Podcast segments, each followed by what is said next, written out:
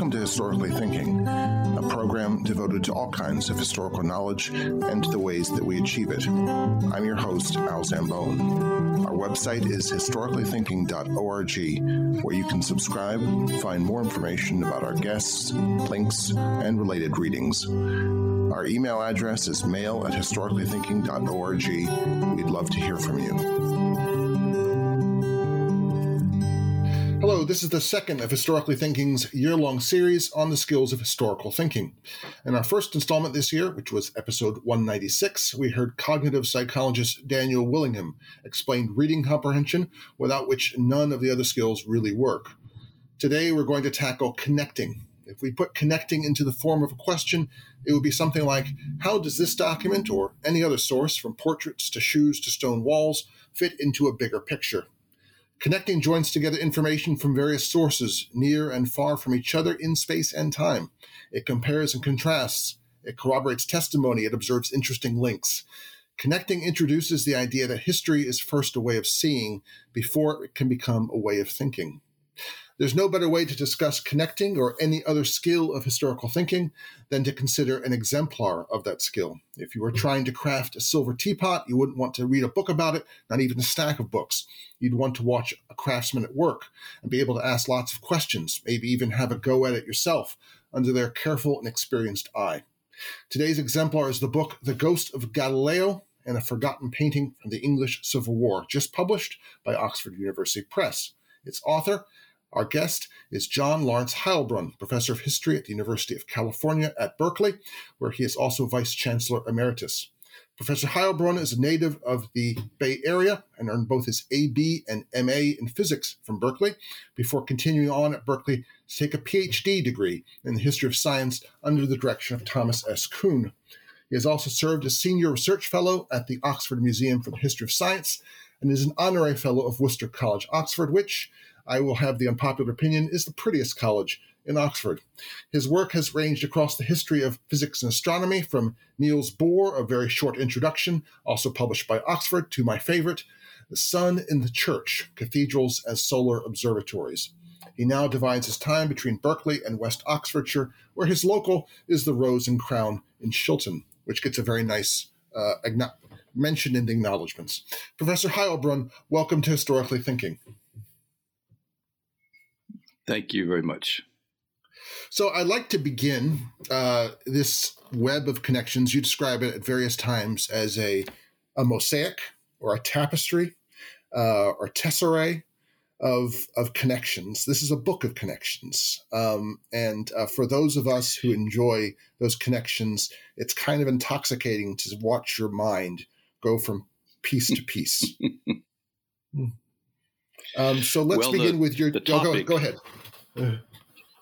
No, no, it's just, just going to say that the topic uh, almost uh, requires uh, the sort of uh, weaving or uh, mosaic making that you mentioned. Uh, perhaps I should say something about what the project is so that yes. we can put it into context. It, the painting in question is hanging in a stately home in the south of England called Kingston Lacy.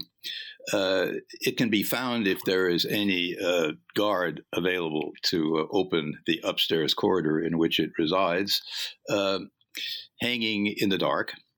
Uh, it uh, presents two sitters, one a young melancholic man, boy even, adolescent, uh, the other some sort of sympathetic adult standing, and a few props, a globe, a uh, telescope, and what caught my attention a book, an open book held open by another book, the open one uh, showing the preface, well, excuse me, showing the illuminated uh, or illustrated title page, but the uh, painter didn't bother to put in either the title or the author.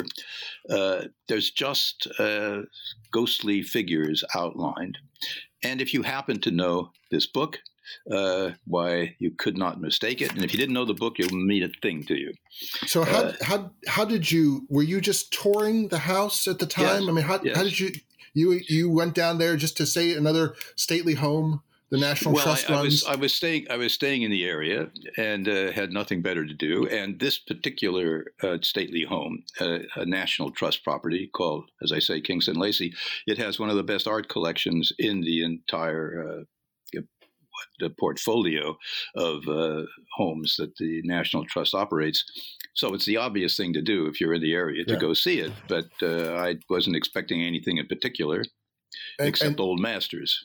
Yeah, and this is um, Kingston Lacy. This is this is the coast of Dorset. This Yes, is in this Dorset. Is, this is near the Isle of Swanage and Corfe Castle, which are also part of the story.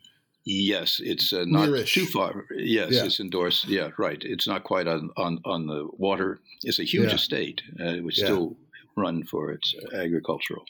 So uh, we could go into a long excursus about frontispieces. I have bored classrooms silly with 30 Mm. minutes talking about the frontispiece of um, Hobbes's Leviathan. Oh yeah, that's a Uh, good one. We have, uh, I think, episode 150. Two philosophers nearly bored me to death. Well, I, I, I let them uh, with talking about the frontispiece of, of Giambattista Vico's uh, great Yes. first treatise, which is these are amazingly complex, coded, as you say, hieroglyphics, um, which say something. right. They, But- ma- but they in the present a cases- thesis. They present a thesis. uh, uh, For, for the subsequent book. Yes. And you recognize this because you had spent a lot of time with it. I had spent a lot of time with the book in question, Yeah. uh, which is Galileo's dialogue on the two chief world systems in its English translation, uh, which uh, was the book that got him in trouble with the Inquisition. It's a very famous book. I should say, however, that in distinction to, let's say, the Vico uh, frontispiece, uh, there's no explanation of the uh, Galilean. Uh, Vico has a long story about what the thing means. It's cute. Yeah. And yeah, and uh, Galileo, why he just presents it, or his Mhm. artist just presents it. Though I'm certain that he had a major hand in uh, putting it together. So, so, so let's describe. Why don't you describe the Galileo frontispiece? The Uh, Galileo how- front, Galileo frontispiece uh, has three people in it. Uh, two of them to one side. These are Ptolemy and Aristotle, separated by a gap. And on the other side is a figure that looks very much like Galileo, but supposed to be Copernicus, or so is labeled on his robe. There are a few things at the bottom uh, reminiscent of Galileo's experiments, uh, but those are the three items that, uh, or the, the, the, three figures whose spacing and appearance is so uh, memorable that uh, even in an impressionistic rendering, you see what it is.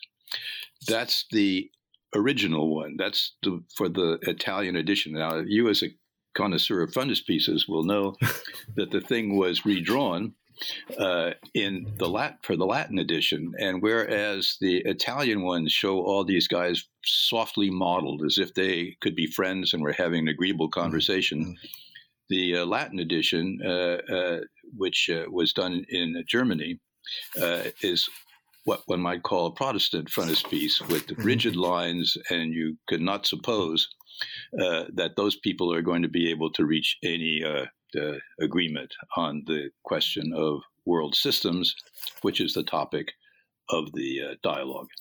Yeah, and as you, and this is the the Jacob van der Heyden uh, Yes. front frontispiece, in which uh, basically, and we have a, a very Heid, van der Heyden. Someone had seen a portrait of Copernicus because it's it's a pretty Yes. good rendering of of the portrait of Of the Copernicus. standard, right?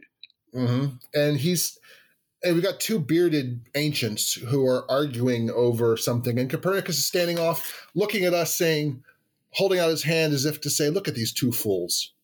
Um, so it's a very much more adversarial sort of of of, of, of depiction. Quite, a, quite, yes, and and and the uh, the uh, figures are drawn in uh, uh, strong contrast. They're not uh, uh, fuzzy as they are in the Yeah. uh, Italian one. And Copernicus has had a shave between uh, the Yeah. uh, Italian and the Latin edition, Yeah. appearing, as you say, in this self-portrait of his, which was quite well known uh, Yeah. at the time. and and he's even uh, done so. The other two are in the uh, the Van der Heyden has very nicely done. They're in much more shadow. Their garments. Copernicus Mhm. stands in the sun, nice, uh, so nicely enough. And uh, the other two yes. are uh, in the dark, a little bit in the dark. They're obscured. Um, so yes, yes, yes, well, well noticed. Yes. So you, you went up to that hallway. You saw this nice guard, perhaps let you up there as you you, you uh, suggested, and uh, yeah. well, it, was, a, it happened to be open the day I, I, passed. Yeah. You had a revelatory shock. So w- then what? Hmm. Well, uh, the the obvious question was, who are the guys? I mean, who are the sitters? Who was the painter? who commissioned it and why. That's the evident and obvious thing you have to know. And then the much more difficult question and the much more interesting one is who was it for? And uh, who would have understood it? Who would have recognized this uh, hieroglyph, uh, this uh, impressionist, impressionistically rendered uh, hint or reference mm-hmm. Uh, to Galileo's book? So what did Galileo through, mean to these guys? let's yeah. go through that then, because yeah. this is a little bit. Now we're kind of going in reverse of the order that necessarily happens in the book, where we start. You start with what Galileo means, really what Galileo means, even for the English. Um, yes. Uh, but let's let's go start out with by identifying the sitters, the painters, and then let's talk about what Galileo means for the English. So, who were they? Well, the uh, melancholy adolescent uh, is named John Banks, uh, about whom, of course, very little is known. Uh, he died young. But uh, what's important is his father, also called John Banks, uh, Sir John Banks, who was at the time of the painting the Chief Justice of Common Pleas of England, which made him, in effect, uh, King Charles I's primary lawyer mm-hmm. and legal advisor uh, and uh, a man of immense experience. And as I have pieced together his career, I think a man of exemplary uh, tolerance and probity for the period, mm-hmm. Uh, and widely interested, had a large library, which is fortunate for me because that allowed me to infer some of his uh, interests and mm-hmm. so on.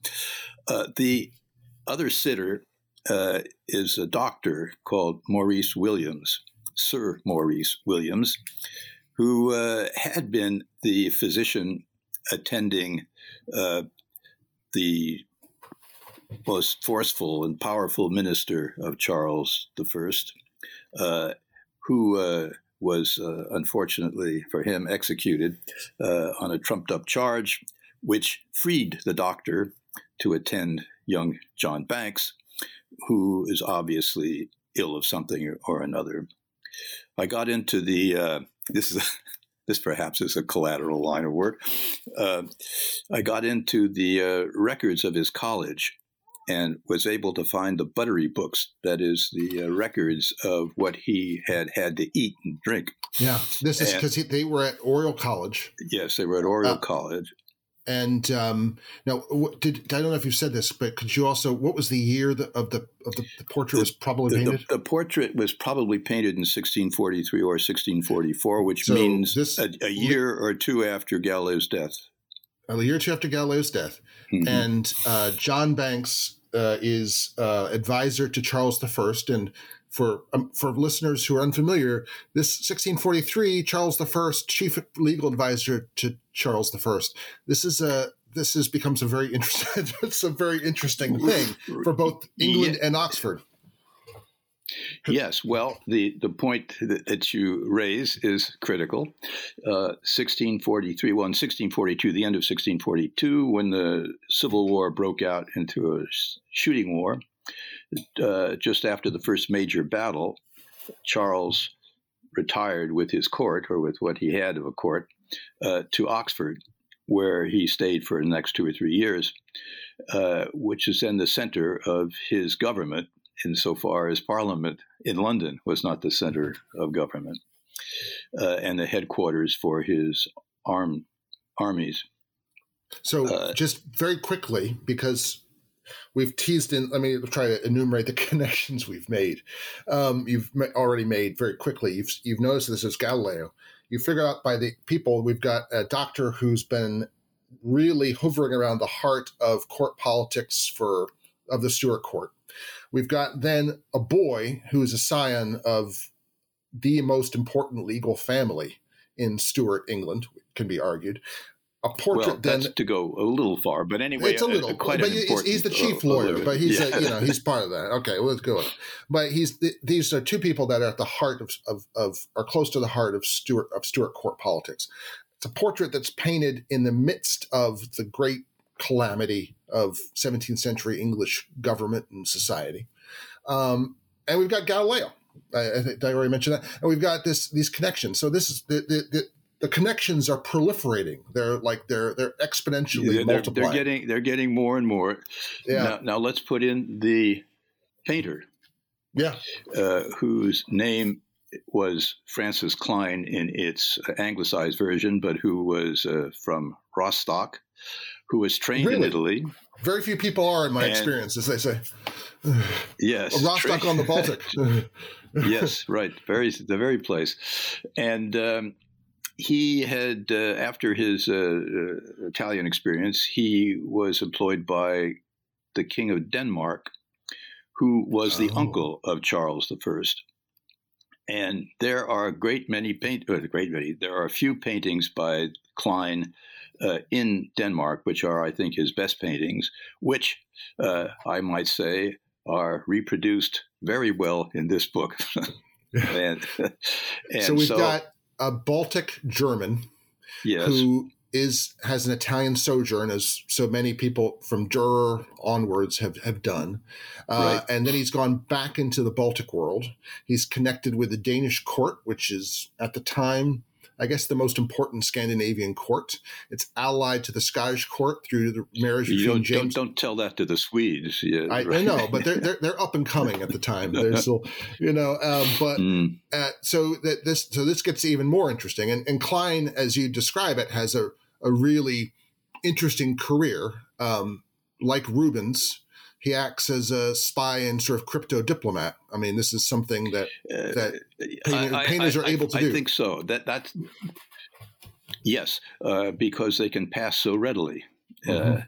and uh, I, my, it's my reconstruction that uh, Cleyn played the role you say, but as it was very common for artists, uh, and he had good reason to be engaged in such things, particularly at the time when he was making his transition from Denmark to England, because just then Charles was busily pursuing loans from his uncle, and there was a lot of cross traffic uh, uh, between uh, communication between them.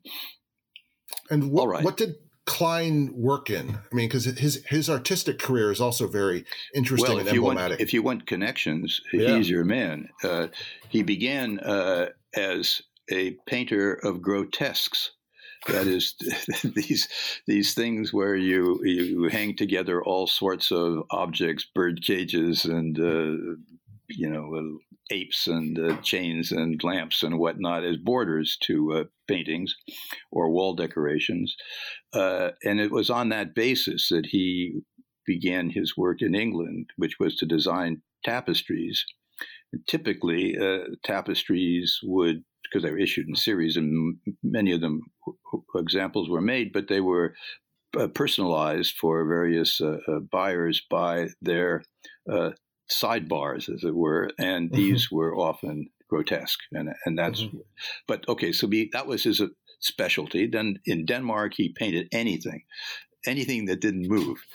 Paintings, walls on which the paintings were held uh, were, were to be, uh, and, uh, An and- entrepreneur, in other words. And, and, well, he did what the king asked him to do. You know? yeah, well, and- also, and- a wise man. a Also, wise man. Also, also he painted portraits in uh, Denmark. So that was a trade that he had up his sleeve when the tapestry works for which he was the principal designer got into uh, evil times uh, at uh, the Civil War. So he had uh, to make a living, and so Yeah. he returned to painting. Yeah. Mhm. Uh, and meanwhile, then eventually he goes on to uh, book illustration, correct? Yes, Right? Engravings. Yes, there are hundreds, literally hundreds of book engravings, coffee table book engravings by him, uh, which tell stories. He was well known as a man who could, on one sheet of paper, tell a dozen different stories. Yes, so which he's doing in this, which he's doing in this portrait too. Which he's doing in absolutely, I mean, is... which he's doing in this portrait, and I, uh, no one has really put together uh, all Cleyn's work. He's been distributed out uh, as any academic subject. You know, the guys who do uh, uh, uh, book illustrations have a piece of him. The guys who do tapestries have another piece of him, and so on. I, however, being intrepid yeah, and, and, uh, and, retired, uh, took all of them and tried to tried to put them back um, together. It, I mean, speaking as uh, maybe this is just a, a, weird historian way of thinking about it, but he's much more interesting to me than let's put. Let me be bold and say he's much more interesting to me, say than Van Dyck or someone because in him you see all these. The he is. Um, he's not at the top, he's not a top rated artist that would concern the connoisseurs of uh, or perhaps the some of the art historians but he's a he's an artist who because he is of a certain skill level has to surf with waves of fashion uh, but he's very good yes. at what he does so he's always at the i mean he's good with the tapestries he's good pretty good with the portraits um, and then he's really good with book illustrations and you can see the changes in taste and fashion throughout the course of his career as you describe it it's very interesting that way. Yeah, that that that's true. He was compared from time to time to Van Dyck, and uh, mm-hmm. some of his better work was attributed to Van Dyck, but which is reassigned. it's a tribute uh, of a kind. so let's get to that that that uh, that question of uh, what is Galileo doing in a portrait of two English gentlemen painted by a Baltic German who's now anglicized. Yes, and don't leave out the uh, uh, Sir John Banks, who no doubt uh, paid for the yes. painting and who almost certainly, since he was a forceful man, uh, had the primary say of what went into mm-hmm. that painting. All right, getting back to the question. So here's another problem in connectivity, or rather, challenge in connectivity. Mm-hmm. So why stop with Galileo when you're doing Italians? We we know that uh, England uh, English were fascinated by Italy, particularly by Venice, because they could get to Venice in this period and had much greater trouble traveling, unless they were Catholic, uh, in uh, further south. Could you explain and why that utterly, is? That because why this that is, is because yeah. Well, uh, of course, uh, well we have. Um, Britain as, uh, as a uh, Protestant power, in fact, trying to claim the leadership as the Protestant power in Europe.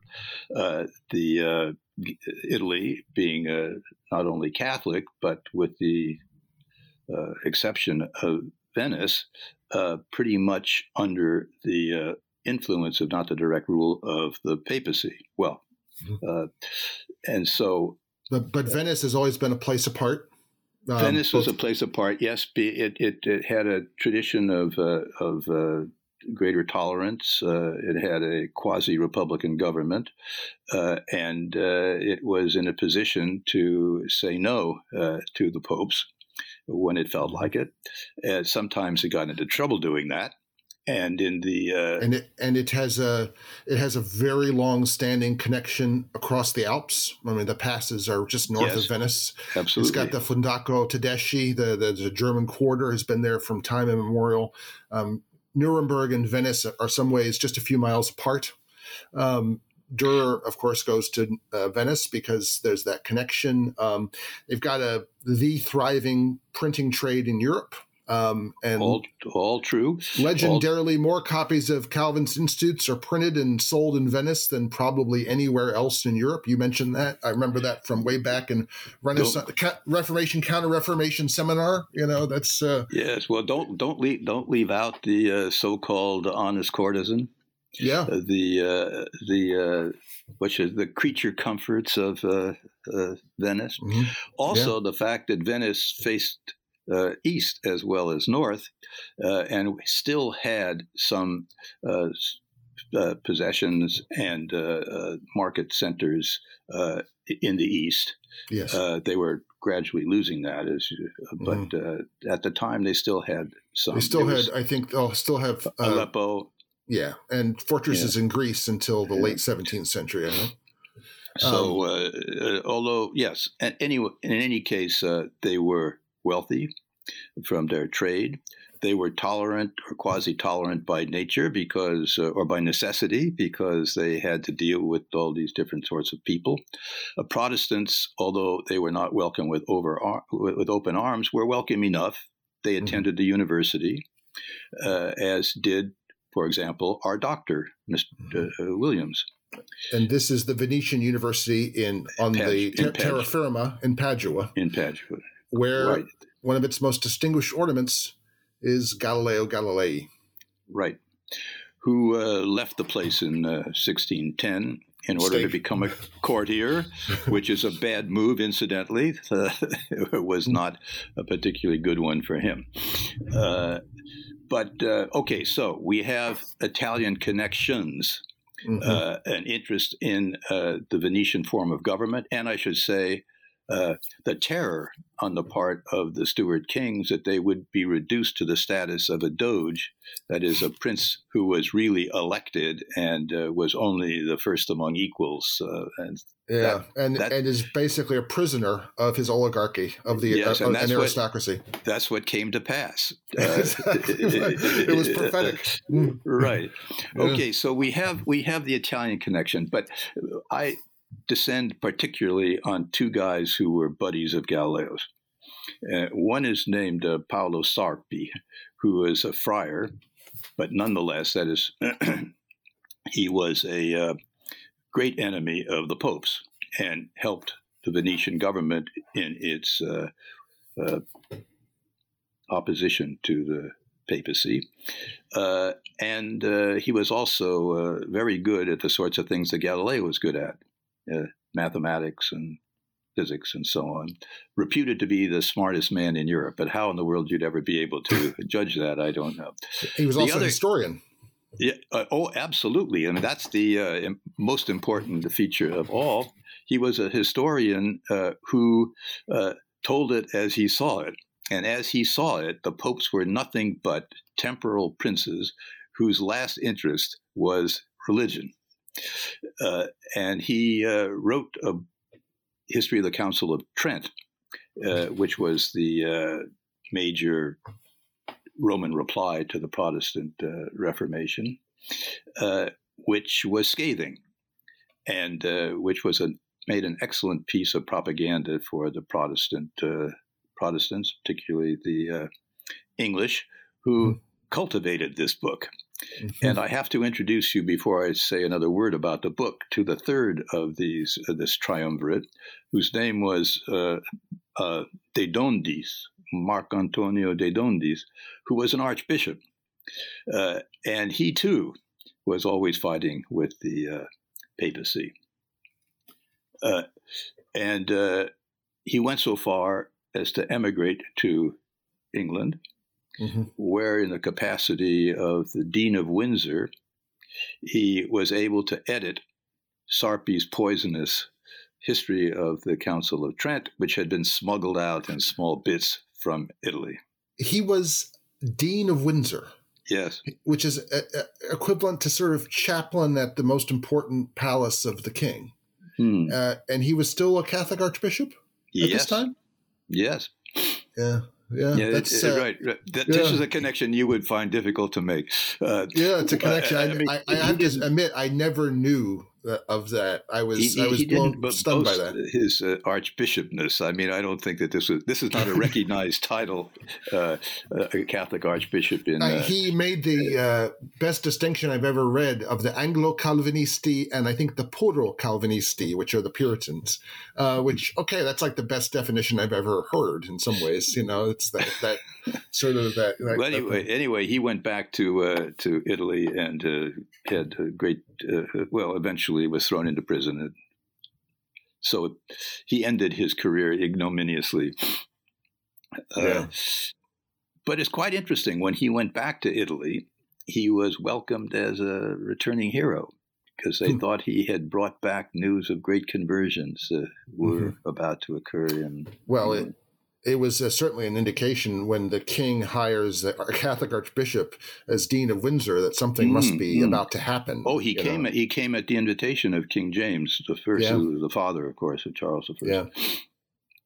Yeah. Uh, so well, we've got these connections, and now let's. Um, so where's the what's the connection then? So I guess this is where the yeah, listeners are probably wondering where where why would Sir John Banks or any of these people want what would Galileo mean as an image in this portrait? What's mm-hmm. the what's the mm-hmm. message being given? Yes. Well, uh, in order to uh, explain that, you have to arrive at certain technical uh, improvements on the usual way of telling uh, uh, history. Uh, by the time I got through with my connections, I'm not dodging your question. By the no, time no. I no, I'm not. By the time I got through uh, with uh, these and many other connections as well, because let me uh, just yep. mention the uh, yeah. the uh, uh, problem of constituting an audience for this image. Yeah, absolutely. Yeah, and this led me to ransack as far as I could all kinds of uh, literature in which uh, an interest in Galileo or the uh, Venetians or whatever, uh, Sarpi uh, or uh, De Dominis were mentioned. And this took me through plays, uh, masques, yeah. whatever you want, oh, all yeah. kinds of literature, sermons, terrible things to court. Let's talk about court masques briefly because you spend some yeah, time. I, I, I, and so let's talk about I, I love this part uh, the court masques and the way a court masques um, fit in with astronomy and religion mm. and mm. performance and courtly culture. Uh, you know, those of us uh, who know that Ben Jonson existed, um, but haven't really have never read anything by him, we might know that you know, son of a bricklayer, uh, thought Shakespeare didn't have much Latin or Greek uh, and did a lot of court masques. And I know court masques are elaborate costume plays. Uh, mm. Pocahontas went to one.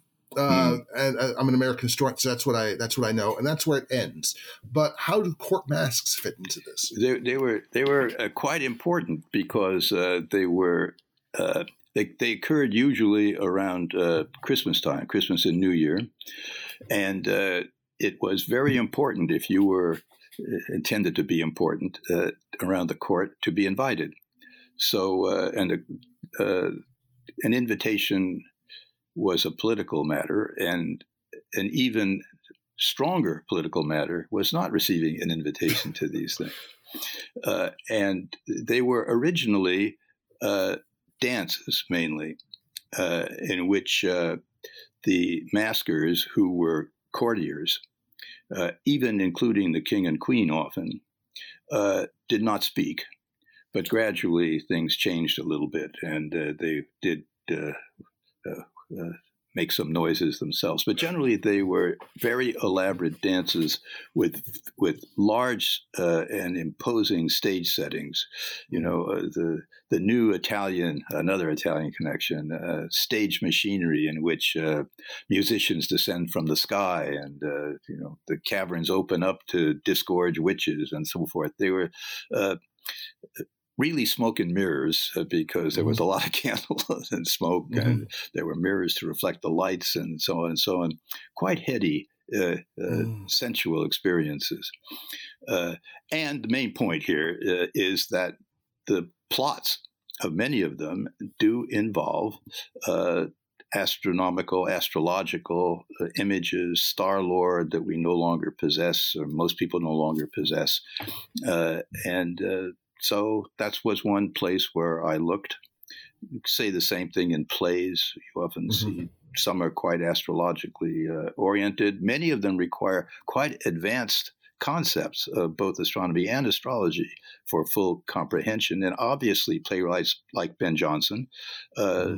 expected that their uh, audiences would uh, understand these, and these often, are things often that, erudite allusions and because you understand the history of astronomy and you could do some some math and stuff these are things that like pa- pass by me all the time I, I, I know that they're there but i don't under ever understand their their full significance the significance right. that you're saying that Jonson assumes viewers understand Yes, and uh, one reason, uh, one level that he can assume is the almanac, almanac level. Uh, almanacs were very widely read in uh, oh yeah this I mean, all the way it- into the 19th century, of course. I mean, right. beyond, I mean, but- the numbers, the numbers of almanacs printed in England are staggering. They're in the Staggering. millions. They're in the Yes. millions, and uh, so at that level. Uh, uh, where you know you're told, of course, the weather, but you're also told about eclipses and occultations and uh, this and that, which uh, uh, don't make much sense to people today, but at the time were well known. The astrological terminology, uh, this debased astrology we have in our newspapers, enough to make you weep. Uh, the uh, you know astrology has come they- down they- a long way. they wouldn't understand a word of this uh, stuff. And during the Civil War, the, there were, you know, each side had its astrologers who would uh, who would predict victory, of course, uh, using the most up to date and reliable methods. Yeah, I mean, so t- today's astrology in the newspapers is only concerned with where you are in the sun, which is, I mean, the merest plodding village astronomer, astrologer could do better in 17th century England. I mean, could you, Yes, you but actually also- cast a, you actually cast a horoscope in the course of making connections. Could you explain that Yeah. and why? Well, because uh, I mentioned that uh, young John Banks uh, has left us very little more uh, about himself than a couple of Latin poems that he did as exercises in college, and fortunately for me, hit the date and place of his birth. Well, that's all you need, right, to uh, cast a horoscope. So I did it using the uh, most approved methods of the 17th century, only to discover that he was indeed a son of Saturn. Now, what does that mean? Uh, Yeah, uh, but by the way, what could you briefly describe the approved methods of the 17th century? Since I have to, I have to uh, blush, blushingly confess that I don't know what those are. Well, uh, the first thing you do is to find out where in the heavens the various uh, uh, planets are. Uh, and uh, that means what constellations they're sitting in at the time. And then you divide up the zodiac in which they're sitting and you put it into the houses, each of which represents a certain uh, aspect of life. And there are various ways of chopping the zodiac up and putting it into these 12 houses. Uh, it's not that you take one piece of the zodiac, piece one, and stick it in uh, house one, and so on. But anyway, I won't bother you with the technicalities. Okay. Uh, there, there were there are many many rival systems, but the one I use is just as good as any other. did you did you know these before? You've you've already known these from your yeah, previous yeah, yeah, work. right. I've, I, oh, I I used to teach astrology in my course on astronomy uh, because early modern astronomy because after all that was half Yeah. that was what the guys guys did. Yeah, Okay, so then after you've got that all pieced together, you, the things that are most important are what are the planets around the rising uh, sign? What what are just coming up above the horizon? Which ones are in the midheaven, that is due south, and, and uh, Mhm. which ones are setting, and it- what their aspects are to one another, et cetera, et cetera. And when you do put in all that stuff, you see that Saturn was the lord of uh, our friend's horoscope. The sons of Saturn are uh, mathematicians, uh, also butchers and criminals, but we leave that out of. uh, and that's where and we get and the word right. So you say, okay, uh, was he? Did he know his horoscope? Almost certainly. Was he acting so that it would prove itself? Perhaps. Know. Anyway, so But These- we, and I should just say that this is where we get the word Saturnine. I mean, this is Yes. this is this is that was literally the term. A common term comes from this, the Well, emotional Sat- disposition. Saturnine, jovial, mercurial. So on.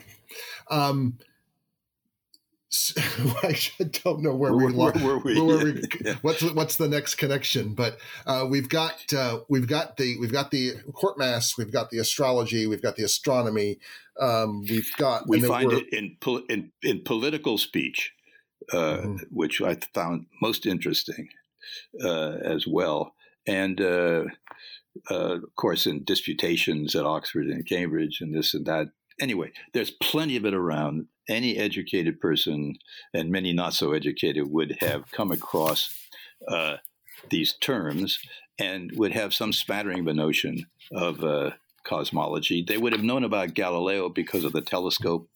The telescope itself was a metaphor, often mm-hmm. used metaphor for the penetrating, for the uh, for discovery, for whatever. Mm-hmm. All right. So you keep you keep asking you what's this got to do with Galileo? No, no, before before we get to that, I think we're going to get to that final chapter. Uh, yes. But, uh, yes. Before before I set that, we should probably pause for a station identification. This is historically thinking. I'm Al Zambone, and I'm talking with John Heilbron about his book, The Ghost of Galileo and a Forgotten Painting from the English Civil War. And just to to note, if you're listening to this on the web, uh, Historically Thinking is now available on more podcasting venues than I could possibly imagine. I just want to, I don't want to brag or anything, but we're on the two major podcasting venues in the Indian subcontinent. I mean, you can't say fairer than that. Uh, so if you uh, can't find us on your preferred podcasting uh, app, then uh, I don't think you're looking hard enough. So, um, having said that, let's move on to the conclusion, uh, which is, um, you know, I have to say one of the more audacious things that I've read from a historian since I like read uh, Simon Schama's Dead Uncertainties, standing up in a bookstore during um, grad school. Um, it's hmm. uh, it's kind of crazy, um, and it's so awesome. Hmm. So, could you describe what you did and, hmm. and how you came about it uh, before I ask you? How dare you? well, uh, I had all this information, all these connections, and no clear answer to the question uh, why that Galileo reference sat in that painting. Uh, so I asked myself, what would Galileo do under the circumstances? Well, he would write a dialogue. Uh, the dialogue, of course, is the book in question. Uh, there are three guys in his dialogue. There are three guys in my painting the two sitters and the painter. Why not bring them together 10 years after the painting was made and have them discuss it? What it meant to them then, what it meant to them now. Uh, who put the props in the painting? What they meant to the person who put the props in the painting, uh, and so on and so on. And so I explicitly state that this is made up, but also claim, and I hope this is true, that I never let the participants in this dialogue get out of the characters that I developed for them in the strictly or more strictly historical parts of the book. Mm-hmm. So, in effect, you have these three people, first of all, explaining to you all the different uh, interpretations that might be made or that they have come across or that seem plausible to them of this image. Uh, and uh, you also have the benefit of their advice, of mm-hmm. their evaluation of what you have done. Now, I must tell you that when I did this, it was absolutely effortless. I was really? merely the stenographer. I was taking dictation from these guys, and they invented explanations that I had not thought of. it sounds a little freaky. Well, it was a little freaky, but I was so full of them by that time, and uh, so uh, full of explanations of this uh, painting that I wanted to hear from them. And it particularly the painter Cleyn surprised me greatly by his insights into the meaning of this of this painting, and I suspect that's because he painted it. I didn't paint it, so I learned something from it. And I will even go further uh, and say that it is not a bad technique, even if you don't use it explicitly, uh-huh. to review some of your historical uh, constructions. How would the protagonist view what you have said about him or her? Yeah, I have to say that um, as I, I, say that I'm, I'm kind of stunned and shocked to see it being done. And it's like if it was being done by a 28 year old in their first book, we would like yeah, no, but, no tenure, no tenure there. Mm, no, but you, it's like John Heilbron's doing it, but, but I'm still like uh, scandalized and envious. Uh, that was the feeling as I as I as I as I read it. Um, it's like, but and and this is you kept from being a novelist. Well, because you tried to stick to some rules of evidence. but on the other hand, you Hmm. did write it. You did write it Yeah. very quickly. That part. Yeah, that part. How long did it take The to write part that from, part? dicta- from yeah. Oh, The uh, well, the first time it didn't take any. It didn't take any time at all. But then I had to go over it and over it and over it. So uh, I, I Oh, would I see. say that the spontaneous, the spontaneous part was uh, quite quick. I probably wrote it in a week or something like that. Yeah, But- and it's but, uh, it's, it's not then I- short either.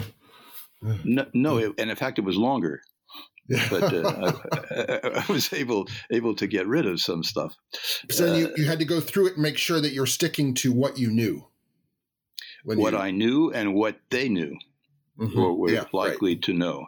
Uh, Mhm. And and one of the things that they they are particularly interested in is uh, what Sir John, what was on Sir John's mind, and Mm-hmm. uh, that that's one of the reasons that I resorted to this uh, device because I Mhm. couldn't interview Sir John. I should say that of Sir John, we have more paper than we need because as an attorney, of course, I shouldn't say paper. We have all kinds of things. We got paper and we have animal hides and we have this and that, all in an archive in Dorset, which has uh, hundreds of items uh, about him But- and thousands of items about his family. but which are not necessarily revealing of his. Um, Some are. For example, uh, there is a notebook in which he kept uh, records of sermons he had heard.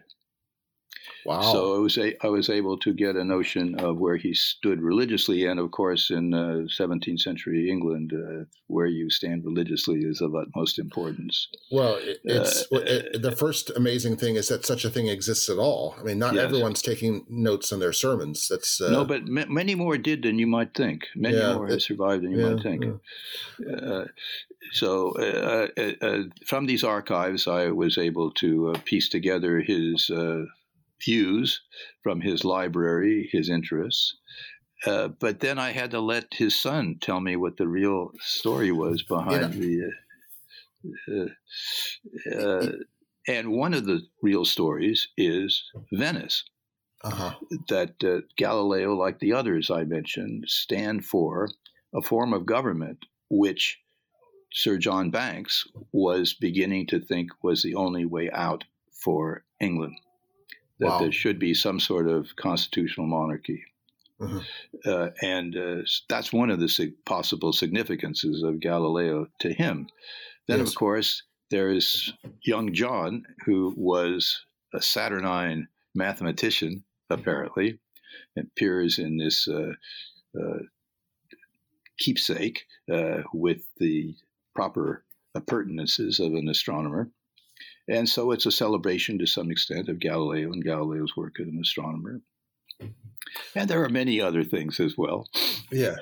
Um, so, in, in a way, because of the wide range of connections that you had made in the course of thinking through this, of Mm. processing through this, it, that was one of the reasons why this dialogue was so easy to write. Um, Yes. Um, I just, I'm, I'm curious. Uh, you um, you explicitly reference these um, connections. You say in the very first pages that there's no end to the potentially relevant, um, which I thought a Hmm. lot about during the first two years of writing my dissertation, and was convinced that would probably was a, door, a doorway to madness. Um, this is where you find re- really erudite um, graduate students of like 60 wandering around Hyde Park talking to themselves. Um, how do we stop Hmm. making connections? Because once you start making connections like this, I mean, you, it's hard to stop. You end up being like um, Well, it's that, true. That, that poor that poor fellow who wanted to write the history of everything. hmm Uh, well, my rule is when uh, I don't learn anything really new, that is, when I keep getting back only corroborating uh, instances or ones that uh, anti corroborating ones, which I've already disposed of in some way or another, uh, then I begin to think the story is coming to an end. Could Uh, you explain a- what you what do you mean by that? Uh, when well, you I mean, when when when I'm not getting enough back for my time. Let me. Do you know Lotka's law? One of the No. great discoveries of the human mind.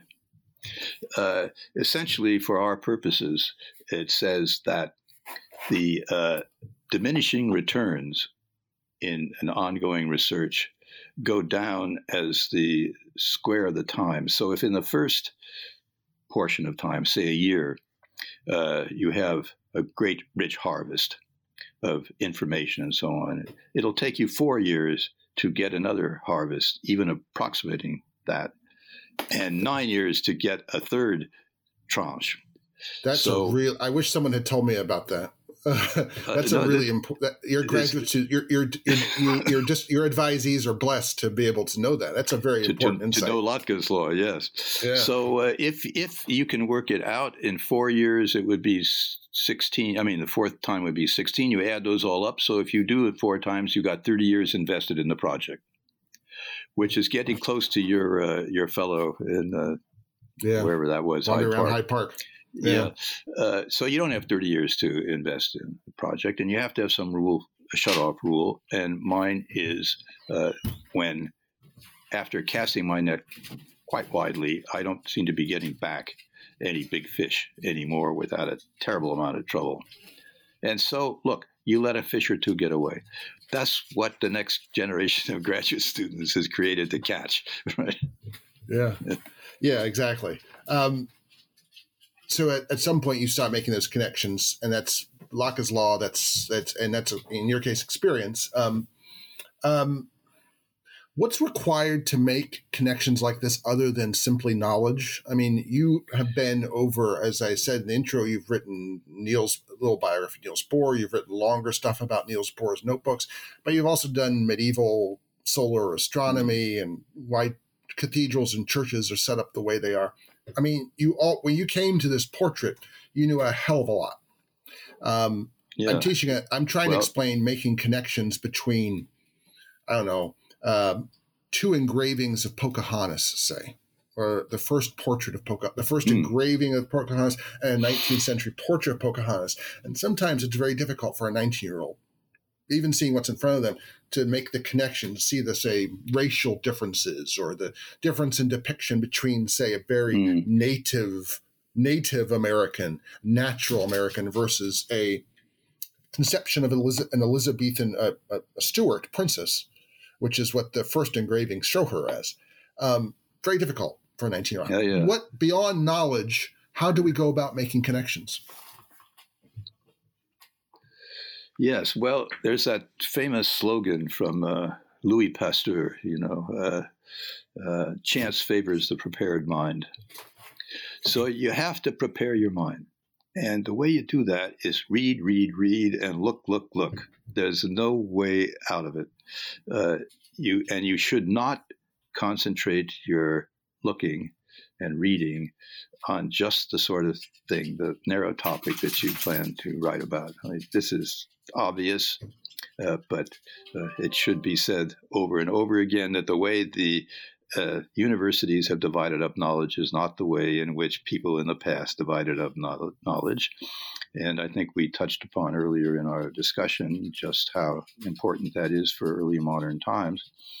Uh, so, yes, go to see the music, go to hear the music of the period, go to view the houses and the monuments of the period, read literature in general. Don't just read the, the historical stuff that you're uh, that you have to read, of course, in your particular narrow topic. But read widely, read widely, and read good books. and, and, and, and see if you want listen. To, and see, listen, read, and read stuff that has nothing to do with your field, nothing even to do with the time period. Uh, read a good author that's the way. Mm-hmm. Read a good novelist. That's the way people uh, you might learn to put things together. This is um, in, at uh, when I was at Augustana College. Uh, we had you know brochure for prospective undergraduates. We said uh, we intend to make the inside of your head an interesting place. Um, for somebody else to visit, and uh, yeah. or for yourself to visit, because sometimes we need mm. to visit the inside of our head. Uh, so this is not about um, this is not just about, of course, this very narrow thing of making connections or connecting. Um, like a lot of these things, um, the best humanistic disciplines are about becoming an interesting person, maybe even a good person. Hmm. Ah, yes. Now you've really raised the ante here. yeah. Sorry. But, uh, so what? What? One, yeah. One of the uh, connections that I have been flirting with for years, and if I live to be 110 and uh, follow Lotka's law, I might be able to do something with, uh, which is the conviction that uh, there is an important uh, organic tie between experimental science on the one hand and uh, modern history in the sense of history based on authentic documents on the other. I think they're coeval, mm-hmm. and I think they respond to the same uh, cultural uh, uh, impulses, and uh, that really involves a lot of connections. well, with that, and with the uh, hope for some future connections to be made and work to come from it, I'd like to thank uh, Professor John Heilbron, author of The Ghost of Galileo and Forgotten Painting from the English Civil War, which is out from Oxford University Press, and uh, which you should buy and read because it's good and fun and interesting. Uh, Professor Heilbron, thank you so much for being part of Historically Thinking. I thank you for the opportunity. For more historical thinking, go to our Facebook page where you can comment on today's program and suggest ideas for programs to come. Please subscribe to us on Apple iTunes. And if you like what you've heard, please, please leave a review so that others can find us. Our program's editor is John Rudat. I'm your host, Al Zambone. Talk to you next week.